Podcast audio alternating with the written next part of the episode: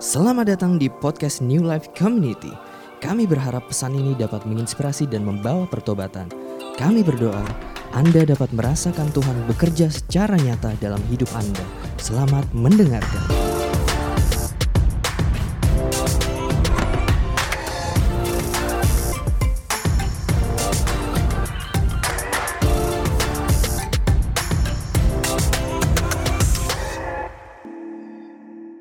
Shalom teman-teman.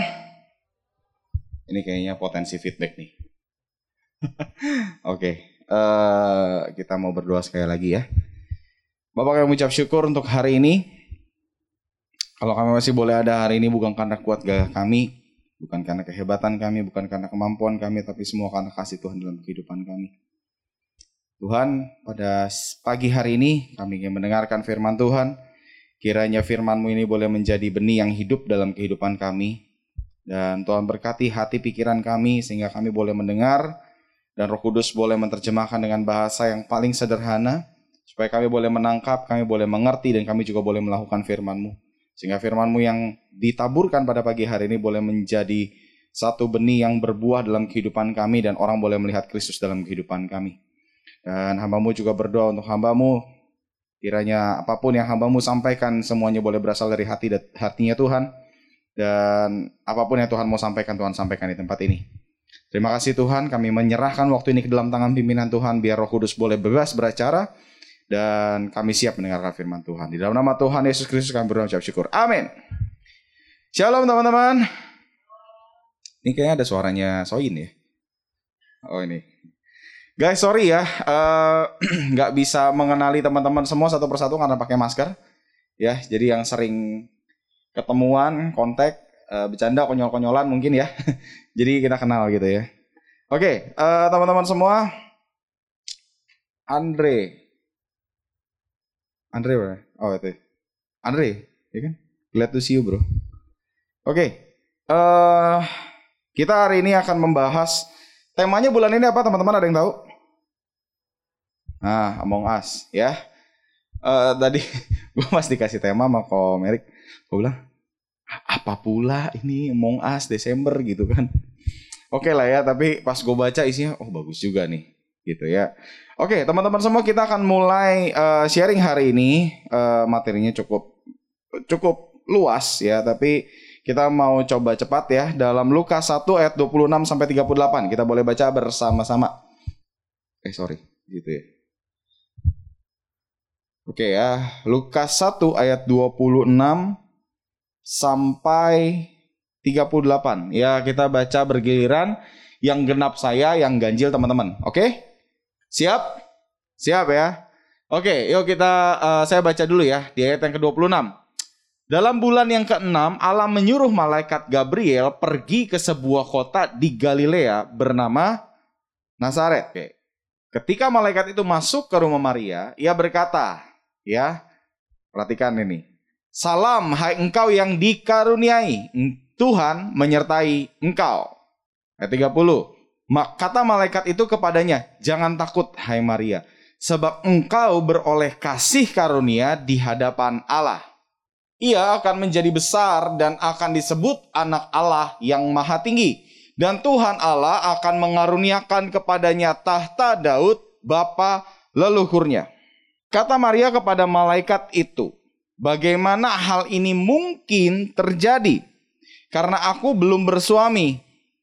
Dan sesungguhnya Elizabeth, sanakmu itu, ia pun sedang mengandung seorang anak laki-laki pada hari tuanya, dan inilah bulan keenam bagi dia yang disebut mandul itu. Ayat ke-38 kita baca sama-sama. 3, 4. Kata Maria, sesungguhnya aku ini adalah hamba Tuhan. Jadilah padaku menurut perkataanmu itu. Lalu malaikat itu meninggalkan dia. Nah, Lukas 1 ayat 26 sampai 38 eh, sangat detail teman-teman menceritakan tentang bagaimana malaikat datang ke eh, ke seorang perawan yang bernama Maria saat itu ya dan malaikat ini membawakan sebuah kabar tentang kelahiran seorang juru selamat. Ya. Nah, ada empat hal yang perlu diperhatikan saat malaikat itu menyampaikan berita sampai Yesus lahir. Ya, jadi ada satu kurun waktu yang kita perlu perhatikan sama-sama. Satu, ya, wanita. Ya, jadi tokoh wanita itu di Alkitab itu sangat-sangat sedikit yang disebutkan. Ya, kalau kita baca di silsilah keturunan, ya kalau di dalam kitab Matius ya, eh, yang disebutkan itu palingan siapa? Ruth, betul ya? Dan Maria. Ya. Ini adalah satu poin besar yang kita bisa lihat sama-sama. Dan yang kedua yang kita mau lihat adalah kota Nazaret, ya. Sebuah kota kecil di Galilea bernama Nazaret. Yang ketiga adalah kota Bethlehem. Teman-teman tahu kota Bethlehem? Tahu ya, tempat di mana Yesus lahir.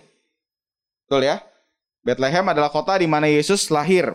Dan kota Bethlehem itu sebenarnya adalah sebuah kota pengungsian, teman-teman, kalau teman-teman tahu. Ya.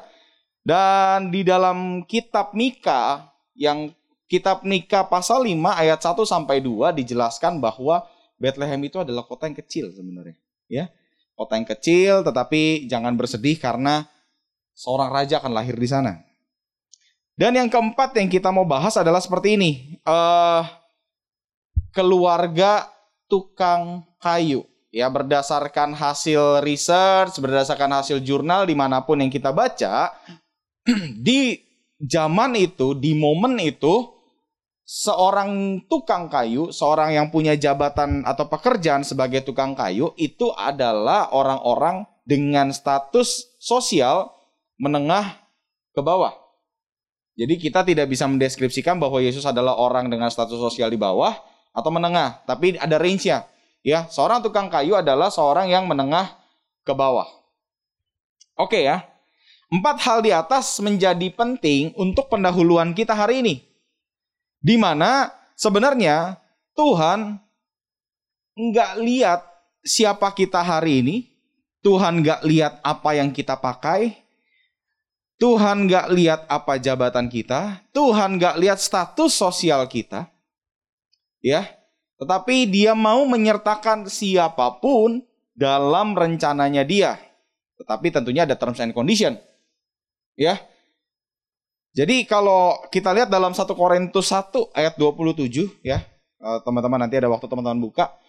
Eh, ya Tuhan mempermalukan banyak orang-orang pintar dan Tuhan banyak menggunakan orang-orang yang sebenarnya tidak dipandang oleh dunia. Ya. Supaya apa? Supaya kita nggak sombong sebenarnya. Ya. Jadi jangan sampai Tuhan mau pakai kita, terus kita, oh karena saya punya ini, karena saya punya itu, makanya Tuhan pakai saya. Itu Tuhan gak mau. That's why Tuhan pakai banyak orang yang biasa-biasa aja. Satu kisah yang paling legendaris yang teman-teman pasti ingat dan pasti teman-teman tahu. Daud. Sangat even gak usah ngomong dunia gak mandang. Bapaknya aja lupa ada anak namanya Daud. Pas dikumpulin ini anak gak mungkin dah. Ya, wah Mau diurapi jadi raja, dia kasih yang kekar-kekar. Ya. Tapi yang Tuhan pakai siapa? Tuhan pakai Daud. Dan menurut saya pada zaman waktu Yesus mau lahir, banyak orang-orang yang terhormat ya, yang pastinya lebih punya power, yang pastinya lebih punya pengaruh saat itu. Setuju ya? Seorang tukang kayu kalau kita lihat status sosial yang menengah ke bawah, kira-kira punya pengaruh nggak? Gak ada. Dia mau ngomong siapa yang mau dengerin pertanyaannya. Betul. Kalau Tuhan mau pakai yang besar saat itu, apakah Tuhan gak mau pakai itu? Apa namanya para rabi-rabi? Para imam-imam? Apakah Tuhan gak punya pilihan untuk menggunakan mereka? Ada pilihan? Pilihan selalu ada. Tetapi kenapa Tuhan gak pakai yang itu? Nah itu jadi pertanyaan. Kristus hadir di dalam kehidupan kita. Ya, saya mau saya mau mulai dengan sebuah pertanyaan begini teman-teman, ya. Saya mau tanya gini, kalau misalnya satu hari atau hari ini, ya. Kalau tadi deh, tadi kita ngomong tadi deh, tadi ya, pas lagi penyembahan, pas lagi penyembahan, terus dah gitu, kamu bertemu dengan sosok Tuhan. Saat itu, ya. Apa yang kamu katakan, apa yang kamu minta? Ayo, biasanya kalau orang ketemu Tuhan biasa mintanya apa? Atau kamu kalau tadi ketemu Tuhan mintanya apa? Gus, ah tuh, karena kesehatan paling penting nomor satu sekarang. Oke, terus minta apa? Masker gratis? Minta apa? Kalau bisa eh, N95. Apa-apa? Minta apa? Pas Tuhan datang, kalau Tuhan datang, Tuhan datang, Tuhan cuman buka tangan, apa yang kamu mau ngomong, apa yang kamu mau minta? Kesehatan, terus apa lagi? Pekerjaan berhasil. Investasi.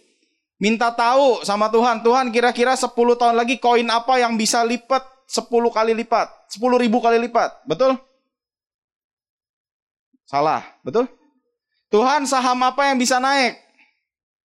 Betul? Kebanyakan orang akan melihat seperti itu teman-teman. Ya. Atau misalnya, aduh gue pusing nih. Gue pusing nih ketemu Tuhan di tengah-tengah. Gue mau minta apa ya? Akhirnya yang dilambungkan pujian apa? Doa Yabes. Kiranya Tuhan memberkati aku berlimpah-limpah. Dan memperluas daerahku. Dan kiranya apa tuh? Engkau menyertai aku dan melindungi aku daripada malapetaka sehingga nah tadi request kesehatan terpenuhi di sini sehingga kesakitan tidak menimpa aku. Kebanyakan dari orang saat Tuhan datang, isinya adalah wishlist yang kita kasih, betul ya? Tuhan startup apa yang harus saya mulai hari ini? Iya kan? Bidang apa yang harus saya kerjakan hari ini? Supaya nanti cuannya berkali-kali lipat. Saya nggak menyalahkan tentang doa Yabes. Sekali lagi saya nggak against doa Yabes. Karena di saat itu memang itu adalah pewahyuan yang Tuhan berikan kepada Yabes. Betul ya? Tetapi kalau doa Yabes itu menjadi tuntutan dalam kehidupan kita kepada Tuhan, itu yang jadi permasalahan. Kenapa? Karena begini teman-teman. Semua jawaban teman-teman adalah semua jawaban yang kita jawab, saya juga menjawab tadi ya. Itu adalah jawaban umum. Tetapi pertanyaannya begini, adakah dari kita saat kita tadi face to face dengan Tuhan, kita bertemu muka dengan Tuhan, kita bilang begini sama Tuhan. Tuhan, boleh enggak? Mulai detik ini, ini hidupku, ini tanganku. Tuhan tuntun ke mana engkau mau. Supaya aku bisa selesaikan pertandingan pertandingan imanku. Supaya aku bisa mati nanti tetap menggenapi rencana Tuhan. Ada nggak yang berani ngomong kayak gitu?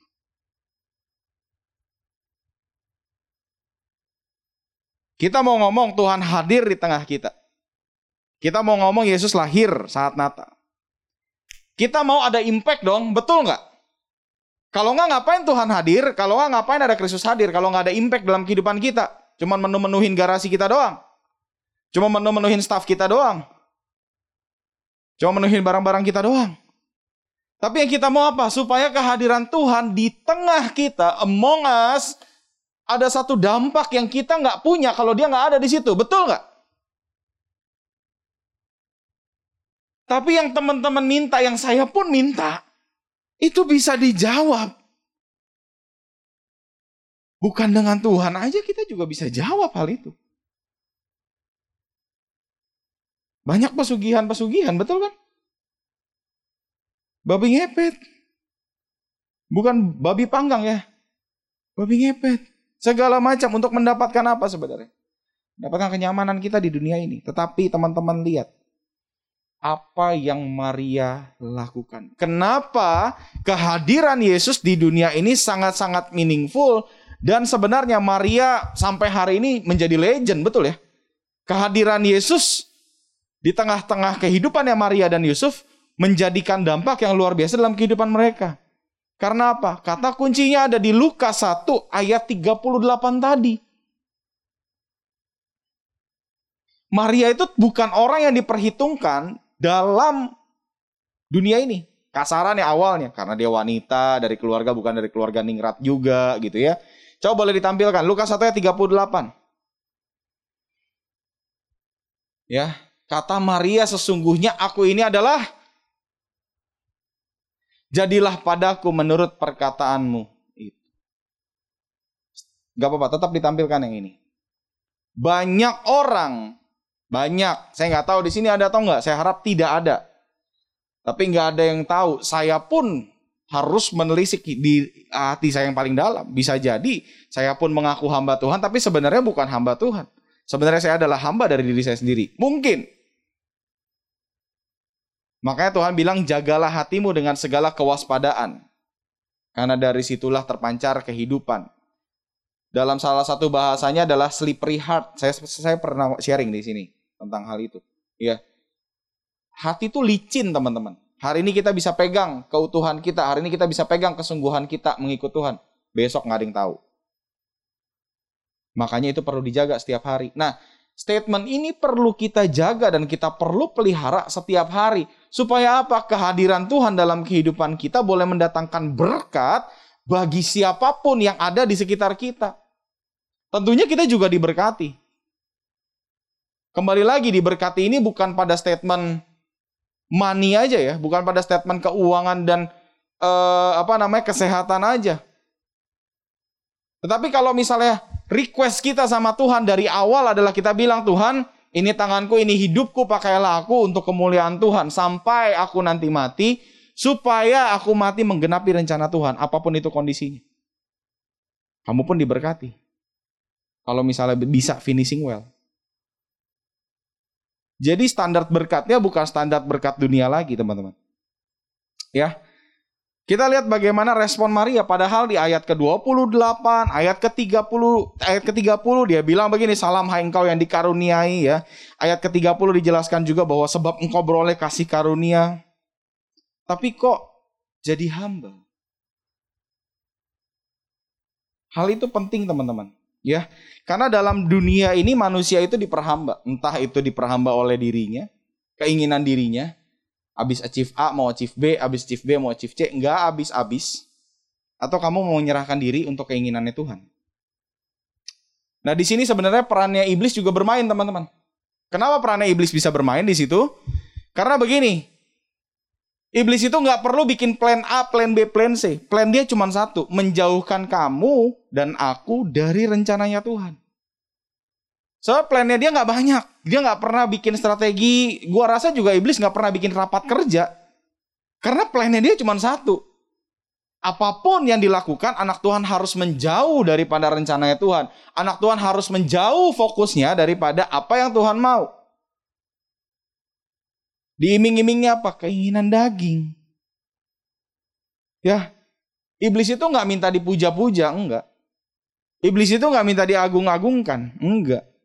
Iblis itu cuma minta kamu dan aku itu nggak ikut apa yang Tuhan mau. Selesai. Tuhan mau A. Iblis nggak peduli. Kamu harus D ya. Kamu harus C ya. Nggak peduli. Iblis bilang gini, asal bukan A. Sampai sini nangkap ya. Dan teman-teman perhatikan seberapa besar jebakan kita kalau kayak begitu. Itu baru ngomong variabel huruf aja loh. Cuman ada 27. Tuhan bilang A, satu, A. Iblis bilang, yang penting jangan A. Lu punya 26 peluang asarannya. Galatia 5 ayat 16 sampai 25. Galatia 6 ayat 16 sampai 25. Oke. Okay. Paulus menuliskan seperti ini, maksudku ialah hiduplah oleh roh, maka kamu tidak akan menuruti keinginan daging. Lanjut, teman-teman bacakan, ganjil ya. 18. Akan tetapi jikalau kamu memberi dirimu dipimpin oleh roh, maka kamu tidak hidup di bawah hukum Taurat. Penyembahan berhala, sihir, perseteruan, perselisihan, iri hati, amarah, kepentingan diri sendiri, percidraan, roh pemecah tetapi buah roh ialah kasih, sukacita, damai sejahtera, kesabaran, ke, uh, kemurahan, kebaikan, kesetiaan. 24. Barang siapa menjadi milik Kristus Yesus, ia telah menyalibkan keinginan daging dengan segala hawa nafsu dan keinginannya. Ayat ke-25 kita baca bareng-bareng. Jikalau kita hidup oleh roh, baiklah hidup kita juga dipimpin oleh roh yang Maria lakukan. Kenapa Yesus hadir dalam kehidupannya Maria dan Yusuf mengubah kehidupan mereka. Karena Maria menyerahkan kehidupannya saat dia bilang, "Aku ini hamba Tuhan." Hamba di di zaman itu teman-teman pasti tahu kalau teman-teman paling yang paling baru itu film apa ya? Uh, paling baru film apa ya? Yang gua tahu The Mummy ya, film The, nggak paling baru sih itu udah lama banget ya. Ya The Mummy yang pertama tahu ya, yang jagoannya siapa sih namanya tuh Fraser. Ya itulah. Eh, uh, saha eta namanya. Itulah ya, jagoannya itu kan berasal dari mana? Dari budak yang dibeli sama si cewek tuh siapa Evelyn namanya ya. Nah, budak itu nggak punya hak apa pun loh, nggak boleh request apa pun loh. Jadi yang dibeli bukan fisiknya aja, tetapi sampai keinginan-keinginannya juga hilang. Lah itu yang Maria lakukan. Dia menyerahkan kehidupannya untuk dipimpin oleh roh. Dia menyerahkan kehidupannya, aku ini adalah hamba Tuhan. Nah kalau kita mau kehadiran Tuhan dalam kehidupan kita ada impactnya. Ada hal yang harus kita lakukan. Kalau kita bilang, ah aku mah orang kecil lah, nggak bisa apa-apa. Mau sampai kapan kita jadi orang kecil? Ada nggak usaha yang kita lakukan? Dari hari ke hari. Untuk kita mempersiapkan diri menyambut kehadiran Tuhan dalam kehidupan kita. Adakah kita menyerahkan diri sebagai hamba dalam kehidupannya Tuhan? Banyak banget nih. Nah, makanya di ayat yang ke-13, Galatia 5 ayat ke-13, dijelaskan juga di situ. Saudara-saudara memang kamu telah dipanggil untuk merdeka. Nah ini, makanya tadi kan kita bilang ya, katanya Maria diber, dikasih karunia, dika, dikasih karunia oleh Tuhan, dikaruniai oleh Tuhan. Tetapi kenapa jadi diperhamba lagi? Nah, dia uh, Paulus menjelaskan begini, saudara-saudara memang kamu telah dipanggil untuk merdeka, tetapi janganlah kamu mempergunakan kemerdekaan itu sebagai kesempatan untuk kehidupan dalam dosa, melainkan layanilah seorang akan yang lain oleh kasih. Ya, jadi Maria mengabdikan kehidupannya dia untuk mengasihi. Mengasihi siapa? Mengasihi dunia. Kenapa kalau kita bilang mengasihi dunia?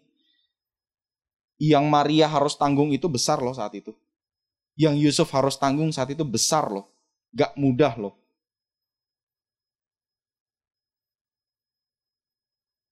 Waktu Maria mengandung Yesus dan Yusuf mendampingi yang katanya dikaruniai. Apa yang terjadi oleh Maria dan Yusuf saat itu? Pastinya Maria hamil di luar nikah statusnya saat itu, betul? Betul nggak? Apakah itu bukan sebuah bencana saat itu? Kalau kita mengukur karunia berdasarkan kacamata kita, kita nggak akan menemukan karunia di situ. Betul nggak? Itu yang pertama. Yang kedua adalah harus berangkat ke Bethlehem saat itu dalam kondisi hamil, besar. Betul? Gak ada tempat untuk melahirkan saat itu. Terus dikejar-kejar ya karena orang Majus nyari Yesus ke Herodes terus udah gitu Herodes tahu ada raja ya yang mau lahir akhirnya diburu waktu itu. Ya, mana tuh? Akhirnya dalam pelarian. Kalau kita bilang bahwa ikut Tuhan menjadi hamba Tuhan, menyerahkan diri kepada Tuhan, mendapatkan sebuah karunia dan kita mendapatkan sebuah kenikmatan uh, dalam kehidupan kita, saya rasa kita nggak akan menemukan jawaban itu. Kita nggak akan menemukan kehidupan itu. Jadi saat kita berharap Yesus ada di antara kita, Yesus di tengah-tengah kita, terus kita berharap kehidupan yang mulus dan baik-baik aja, saya rasa sih kita nggak akan mendapatkan hal itu dan teman-teman akan kecewa. Karena apa? Apa yang teman-teman harapkan, teman-teman tidak dapatkan. Makanya timbul kekecewaan. Makanya banyak orang meninggalkan Tuhan. Karena apa? Salah berharap. Ya. Kenapa banyak orang dalam KKR di jamaah Tuhan ya teman-teman sering nonton ya. KKR di jamaah Tuhan ya belum dipegang udah tumbang ya. Dikepret tali sepatu mental ya. Dikepret apa lagi? Ya kepret sana kepret sini terus dia mental-mentalan. Tapi kehidupannya tidak berubah. Apakah Yesus nggak hadir saat itu? Saya rasa Yesus hadir saat itu. Tetapi pertanyaannya adalah begini, kita menyerahkan kehidupan kita sepenuhnya nggak saat Yesus hadir? Apakah bukannya kita menyerahkan, tapi kita berusaha mengambil advantage dari Tuhan? Kalau ngomong kita adalah hamba Tuhan, kita nggak ngambil loh dari Tuhan. Kita memberikan apa yang kita punya. Terus gitu pertanyaannya dong, oh, tapi nggak boleh punya target apa dalam hidup? Boleh loh, bukan berarti kita nggak punya target. Tetapi gini, dalam kamu taruh target, dalam kamu taruh ta satu target dalam kehidupan kamu, adakah di situ hati Tuhan? Kamu menemukan nggak hati Tuhan di situ? Jangan sampai kamu taruh target, aku taruh target, cuman supaya apa? Ya biar gue happy aja, biar gue terkenal aja, biar gue sukses aja. Cari hati Tuhan di mana Cari hati Tuhan dulu baru kamu taruh target. Oke ya. Jadi siapa bilang ikut Tuhan itu enak? Nggak ada. Ya. Tapi gini teman-teman. Satu hal yang saya tahu pasti. Satu hal yang saya tahu pasti. Ke mana pun teman-teman pergi. Perhatikan baik-baik. Ke mana pun teman-teman pergi. Apa pun yang teman-teman alami. Kesulitan macam apa pun yang teman-teman alami Selama kita udah bilang Tuhan, aku ini hamba Tuhan, terserah Tuhan mau bawa ke mana. Teman-teman percaya nggak?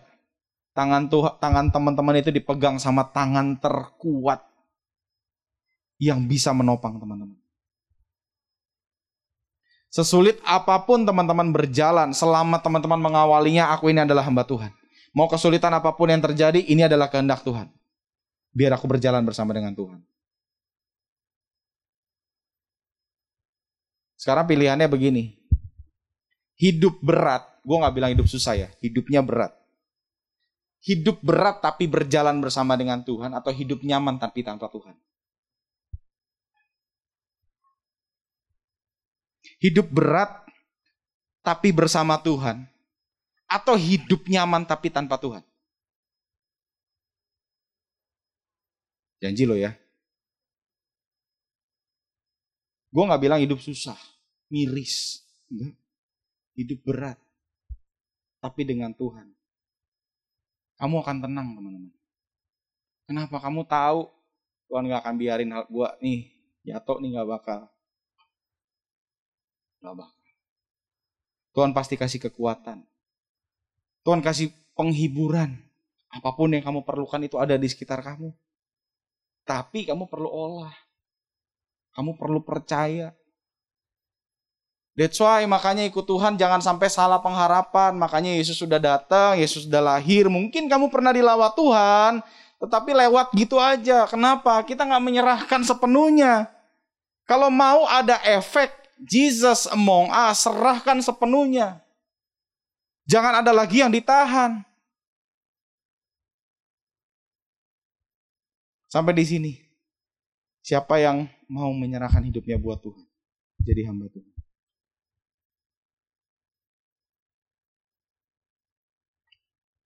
Gak gampang loh. Gak gampang loh. Saya pun bergumul setiap hari. Banyak pilihan-pilihan yang membuat saya kok Tuhan mesti ngambil. Kok aku mesti ngambil pilihan ini ya? Why? Why? ya, Teman-teman kalau kehadiran Tuhan, kalau Tuhan hadir dalam kehidupan kita, even masa-masa terberat sekalipun kita akan menemukan makna di balik masalah itu. Dibandingin kamu suka cita tapi kamu nggak menemukan makna di balik sukacita itu, betul? Yesus datang memberikan makna dalam kehidupan kamu. Mau itu musim sakit, mau itu musim yang berat, mau itu musim yang baik, ada makna di balik musim itu. Ya. Makanya jangan sampai tertipu dengan makna yang namanya dikaruniai, diberkati ya. Nah, sekarang pertanyaannya begini teman-teman. Bagaimana kita mempersiapkan hidup kita? Ya. Untuk kita menjadi hamba yang baik, bagaimana kita mempersiapkan hidup kita supaya kita boleh menerima kehadiran Yesus dan itu bermanfaat ber, berbuah dalam kehidupan kita, teman-teman. Ya. Kita perlu memiliki hati hamba, teman-teman. Gak peduli kamu orang kecil atau orang besar, gak peduli kamu siapa, gak peduli kamu orang apa. Status hamba Tuhan akan ngebus self-confidence kamu. Kenapa kamu adalah hamba yang maha besar? Kamu punya otoritas dari yang maha besar, teman-teman. Apa yang perlu kita lakukan sebagai hamba yang baik? Ini sebagai penutup, teman-teman ya. Kita mau baca Lukas 6 ayat 10, teman-teman udah bolak balik baca ini. Ya, Lukas 6 ayat 10. Nah. Sesudah itu ia memandang sekeliling kepada mereka semua lalu berkata, "Oh. Oh, sorry, Lukas 16. Sorry, sorry, sorry. Saya salah. Lukas 16. Lukas 16 ayat 10. Barang siapa setia dalam perkara-perkara kecil, ia juga setia dalam perkara-perkara besar. Dan barang siapa tidak benar dalam perkara-perkara kecil, ia juga tidak benar dalam perkara-perkara besar. Nah, dalam kondisi ini, saat kita mau menjadi hamba Tuhan yang paling real, yang paling real dalam kehidupan kita, apa sih yang harus kita lakukan? Lihat, setia pada perkara-perkara yang kecil, teman-teman. Ya, Setia itu bukan berarti kita cuma menyelesaikan apa yang kita pegang hari ini, tetapi menyelesaikan dengan cara yang terbaik. Excellent. Itu kata kuncinya. Setia itu bukan berarti ah udah asal bos senang nih, asal bos happy lah. No, selesaikan dengan cara yang terbaik. Ketekunan hal yang kecil bukan? Kecil? Kedisiplinan hal yang kecil bukan? Integritas hal yang kecil bukan? Tapi coba lakukan segala sesuatu tanpa kedisiplinan. Dua tahun aja. Lakukan segala sesuatu tanpa integritas. Dua tahun aja. Lakukan segala sesuatu tanpa kerajinan. Dua tahun aja. Lakukan segala sesuatu tanpa kerja keras. Dua tahun aja. Jadi apa? Lihat dengan segala sesuatu yang kita punya hari ini. Nggak peduli kamu orang kecil atau orang besar. Lihat Hal apa yang bisa aku tekuni setiap hari? Hal apa yang aku bisa jadikan disiplin yang baru setiap hari? Di mana integritasku harus dibangun? Oh, aku lemah nih integritasku di sini nih. Misalnya di lampu merah, kiri kanan kosong, lampu merah. Wah, lemah tuh integritas di situ tuh. Ya udah dilatih. Disiplin, bangun pagi. Jam berapa bangun? Bisa nggak lebih pagi lagi? Terus aktivitas apa yang dibangun pada pagi hari? aktivitas yang produktif kah? Atau cuma scrolling IG kah? Oke, teman-teman. Saya mau cerita tentang satu uh, case ya tentang uh, British cycling, teman-teman. Ya, siapa yang hobi sepeda di sini? Nggak ada ya? Nggak ada ya? Gua nggak hobi, gue cuma beli terus nggak dipakai. Oke. British Cycling hanya pernah memenangkan satu kali emas Olimpiade sejak tahun 1908. 1908. Cerita ini dimuat tahun 2003. Ya, jadi sampai tahun 2003 gue gue izin baca ya, soalnya ini sejarah. Jadi kalau sampai sejarah melenceng kan repot gue. Ya. Oke, jadi British Cycling ini memenangkan cuma satu kali emas Olimpiade dari tahun 1908 sampai 2003 nggak ada lagi emas yang dimenangkan oleh British Cycling. Sampai mana keterpurukan British Cycling? Sampai nggak ada produsen sepeda Eropa yang mau ngasih ke tim British Cycling. Saya cukup suka Formula One. Ya kalau teman-teman tahu sekarang lagi berebut nih uh, si Mercedes sama Red Bull. Nah Red Bull kan pakai mesinnya Honda tuh, ya. Nah kalau kalau Red Bull performance jelek, Honda bisa juga. Gue kagak mau dah kasih mesinnya ke lu. Ntar kan, oh mesin gue culun banget gitu kan. Nah ini juga sama kondisinya ya nggak ada pabrikan sepeda Eropa yang mau ngasih ke British Cycling takut apa brandnya jelek ya Kan lucu ya kalau misalnya dari 40 pesepeda ya British Cycling 38 sama eh 39 sama 40. Pakainya apa? Misalnya Brompton. Wah, Brompton jelek banget, lama banget gitu kan. Ya Brompton juga males gitu kan. Kasarannya seperti itu. Nah, sampai akhirnya tahun 2003 dia eh, merekrut yang namanya Dave Brailsford. Susah nih gue nyebutnya. Dave Brailsford ya. Nah, dia melakukan satu program yang unik namanya penghimpunan perolehan kecil. Jadi Dev ini punya prinsip begini. Kalau memenang, memenangkan sebuah kejuaraan besar harus dimulai dengan langkah-langkah kecil. Langkah-langkah kecil harus di breakdown sampai sekecil-kecilnya. Teman-teman perhatikan ya. Kalau misalnya teman-teman dikasih nih, oke okay, kejuaraan sepeda. Apa yang mau lu beresin pertama sepedanya, dari sepedanya?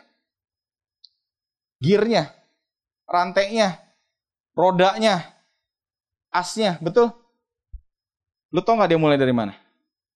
Dia mulai dari jok sepeda. Ini joknya kayaknya kurang nyaman nih. Coba diberesin dulu. Coba. Terus pembalapnya duduk-duduk. Enak gak? Kurang nih bos. Iya kan? Kurangnya di mana? Ketajaman. Oke, balikin lagi. Sampai joknya nyaman. Terus apa lagi? Dia ngolesin alkohol di rodanya. Coba coba itu alkoholnya eh coba coba itu rodanya kayaknya banyak baret ya. kayaknya banyak luka. Coba diolesin alkohol gitu. Ini real ya. Dia bilang katanya rodanya diolesin alkohol supaya lebih ngegigit ke aspal. Terus udah gitu si atletnya dikasih gini, eh coba deh pakai celana pemanas listrik. Uh, di momen itu nggak ada. Celana pendek pemanas listrik. Supaya apa? Supaya otot lu tetap anget. Lu kebayang nggak? Ya. Terus yang paling nggak jelas lagi, lu tau nggak dia bikin apa? Dia bikin krim gel, gel pijit yang paling mutakhir supaya bisa merecovery otot-otot paha. Coy, lu disuruh menangin juara dunia, lu ngurusin salompas gel. Lu kebayang gak? Oke, terus udah gitu dia bikin apa? Oke, yuk kita coba wind tunnel. Oke, wind tunnel umum lah ya. Wind tunnel teman-teman tahu ya, terowongan udara ya. Kita lihat aerodinamis gak nih orang nih ya kan? Kalau kayak gue udah jelas ya, nggak aerodinamis. Terus apa lagi? Dia dia dia ngurusin sampai apa? eh ini truk truk truk buat ngangkut sepedanya coba dicat putih dalamnya hah buat apaan jadi kalau ada debu kelihatan karena debu itu bisa mengurangi kecepatan sepersekian. Mati gak lu? Terus belum sampai di situ. Lu tau nggak dia kepoin sampai mana? Sampai pemilihan bantal. Bantal tidur bukan bantal duduk. Bantal tidur atletnya dipilihin. Supaya kualitas tidurnya bagus. Dan yang terakhir yang menurut gue paling konyol. Siapa di sini yang gak bisa cuci tangan? Siapa di sini yang gak bisa cuci tangan? Eh, dibikinin kursus cuci tangan buat atletnya untuk mengurangi resiko terpapar influenza. Bukan COVID, influenza saat itu. Lu kebayang gak? Sampai cuci tangannya diajarin sama. Tapi teman-teman tahu nggak hasilnya dalam kurun waktu 5 tahun dari tahun 2003 sampai 2008. British Cycling yang tadinya tidak diperhitungkan memenangkan 60% dari medali emas yang diperebutkan di Olimpiade Beijing. Perubahan 1%. Dari tahun 2007 sampai 2017, pembalap sepeda Inggris memenangkan 178 kejuaraan dunia, 66 medali emas Olimpiade, dan 5 kemenangan Tour de France. Karena apa? Karena hal kecil. Setia pada hal kecil, teman-teman. Dengan kita bilang, ah aku mau orang kecil, Tuhan gak mungkin pakai aku. Tuhan hadir dalam kehidupanku juga apa yang Tuhan mau pakai. Dengan kamu ngomong hal kecil kayak begitu, kamu gak pernah melihat hal-hal detail yang kamu punya. Apa yang mau ditekuni, apa yang mau di-manage kalau kamu gak lihat. Belajar lihat hal kecil, belajar kembangin hal kecil. Apa yang kamu punya, kembangin sampai itu jadi excellent. Dalam buku Atomic Habit, ya ada satu buku uh, pengarangnya James Clear kalau nggak salah, ya. Dia bilang begini, perubahan yang dilakukan sekecil apa pun setiap hari selama satu persen dan konsisten. Contohnya misalnya biasa bangun jam 7, oke. Mulai deh bangun uh, lebih pagi, oke setengah 7, oke. Lakukan dengan konsisten. Besok tambah lagi satu persen lagi, besok tambah lagi satu persen lagi. Dia bilang begini, menghasilkan perubahan 37 kali lebih baik daripada daripada awal tahun. Ini udah mau akhir tahun nih teman-teman, ya udah mau ganti tahun. Gak terlambat memulai sesuatu yang baru, hal-hal kecil dilakukan, dicicil dari Januari sampai Desember. Kalau misalnya satu persen aja diubah setiap hari, setiap hari diubah rutin, rutin, rutin, rutin, rutin, rutin, maka di ujung tahun kamu akan menjadi lebih baik 37 kali lipat. Clear ya? Memberikan yang terbaik jangan pernah berharap hasilnya. Tapi berharaplah effortnya. Saya di satu titik sampai di saya sampai eh, kalau boleh cerita sedikit, saya di satu titik di mana di perusahaan saya saya sampai bilang begini. Eh, atasan saya bilang, gue udah sampai hopeless ya, maksudnya Gue udah tau lah politiknya segimananya ya. Teman-teman yang kerja di kantor tahu ya politik ya. Kenal ya politik ya. ya, udah tahu sampai sebagaimana ya. Atasan gue bilang gini, Stan sebenarnya gue mau promote lu nih tahun depan, bla bla bla bla bla bla. Lu gue kasih project gini gini gini gini gini. Ya gue berharap lu menyelesaikan dengan baik. Gue cuma ngomong begini, Bu, uh, ini karena gue tahu gue hamba Tuhan ya, dan gue nggak boleh mempermalukan Tuhan juga di pekerjaan gue dong. Gue cuma bilang begini, Bu, uh, saya nggak gitu care sama promosi saya juga. Siapa sih yang nggak mau promosi? Saya juga pernah berharap untuk promosi. Tapi saya juga males bu dengernya sekarang. Karena saya udah tahu juga ini banyak faktor X-nya Udah nggak apa-apa ibu kasih saya project apa, saya kerjain dengan baik. Gak usah ibu pusingin, ibu bisa fight apa enggak tentang promosi saya. Setiap mahal kecil nggak ditentukan sama hasilnya, tetapi sama effortnya teman-teman. Yang pertama, kalau kamu mau menjadi hamba Tuhan ya itu, setia sama hal kecil. Yang kedua adalah miliki mindset anak. Galatia 4 ayat 6 sampai 7. Ya ini udah di akhir-akhir ya.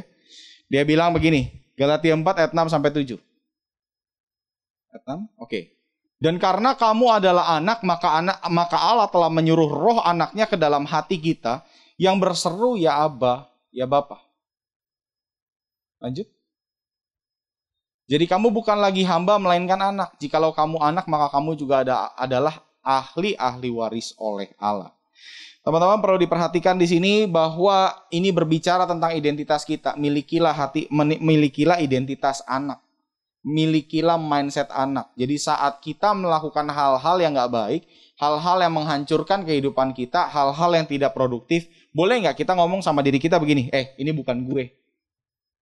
Tindakan ini salah, ini bukan gue. Harusnya gue bagaimana? Harusnya gue lebih rajin, harusnya gue lebih jujur, harusnya gue lebih berintegritas, harusnya gue lebih kerja keras, harusnya gue nggak boleh nyerah, harusnya gue mengandalkan Tuhan, harusnya gue berdoa dulu nih sebelum ngerjain ini. Terlepas dia itu berhasil atau enggak, berdoa itu penting di depan. Nah, ini dia teman-teman. Ya, jadi saat kita mulai melenceng, kita harus ingat bahwa ini bukan kita. Hiduplah sebagai hamba Tuhan yang real, teman-teman. Jangan sampai kita juga cuma jadi hamba Tuhan yang abal-abal, ya. Ngomongnya hamba Tuhan, tapi kita nggak ikutin maunya Tuhan, kita ikutin maunya kita. Ya, jika kamu memiliki hati hamba, maka Tuhan akan memakai kehidupan kehidupan kamu. Hal besar akan terjadi. Tuhan nggak lihat apa yang kamu punya hari ini, tetapi apa yang kamu mau kasih hari ini. Kalau kamu mau kasih hidupmu sebagai hamba Tuhan, ya Tuhan akan pakai hidupmu. Jadi Tuhan gak lihat apa yang kamu punya hari ini. Tuhan gak lihat kamu bisa apa hari ini. Yang Tuhan mau lihat apa yang kamu lakukan hari ini, apa yang kamu mau kasih hari ini. Yang terakhir, ini terakhir, janji terakhir ya. Kolose 1 ayat 25 sampai 27. Teman-teman semua, kita udah memasuki tahun baru, pegang ayat ini, ya. Kolose 1 ayat 25 sampai 27. Aku telah menjadi pelayan jemaat itu sesuai dengan tugas yang dipercayakan Allah kepadaku untuk meneruskan firman-Nya dengan sepenuhnya kepadamu. Kepada kamu.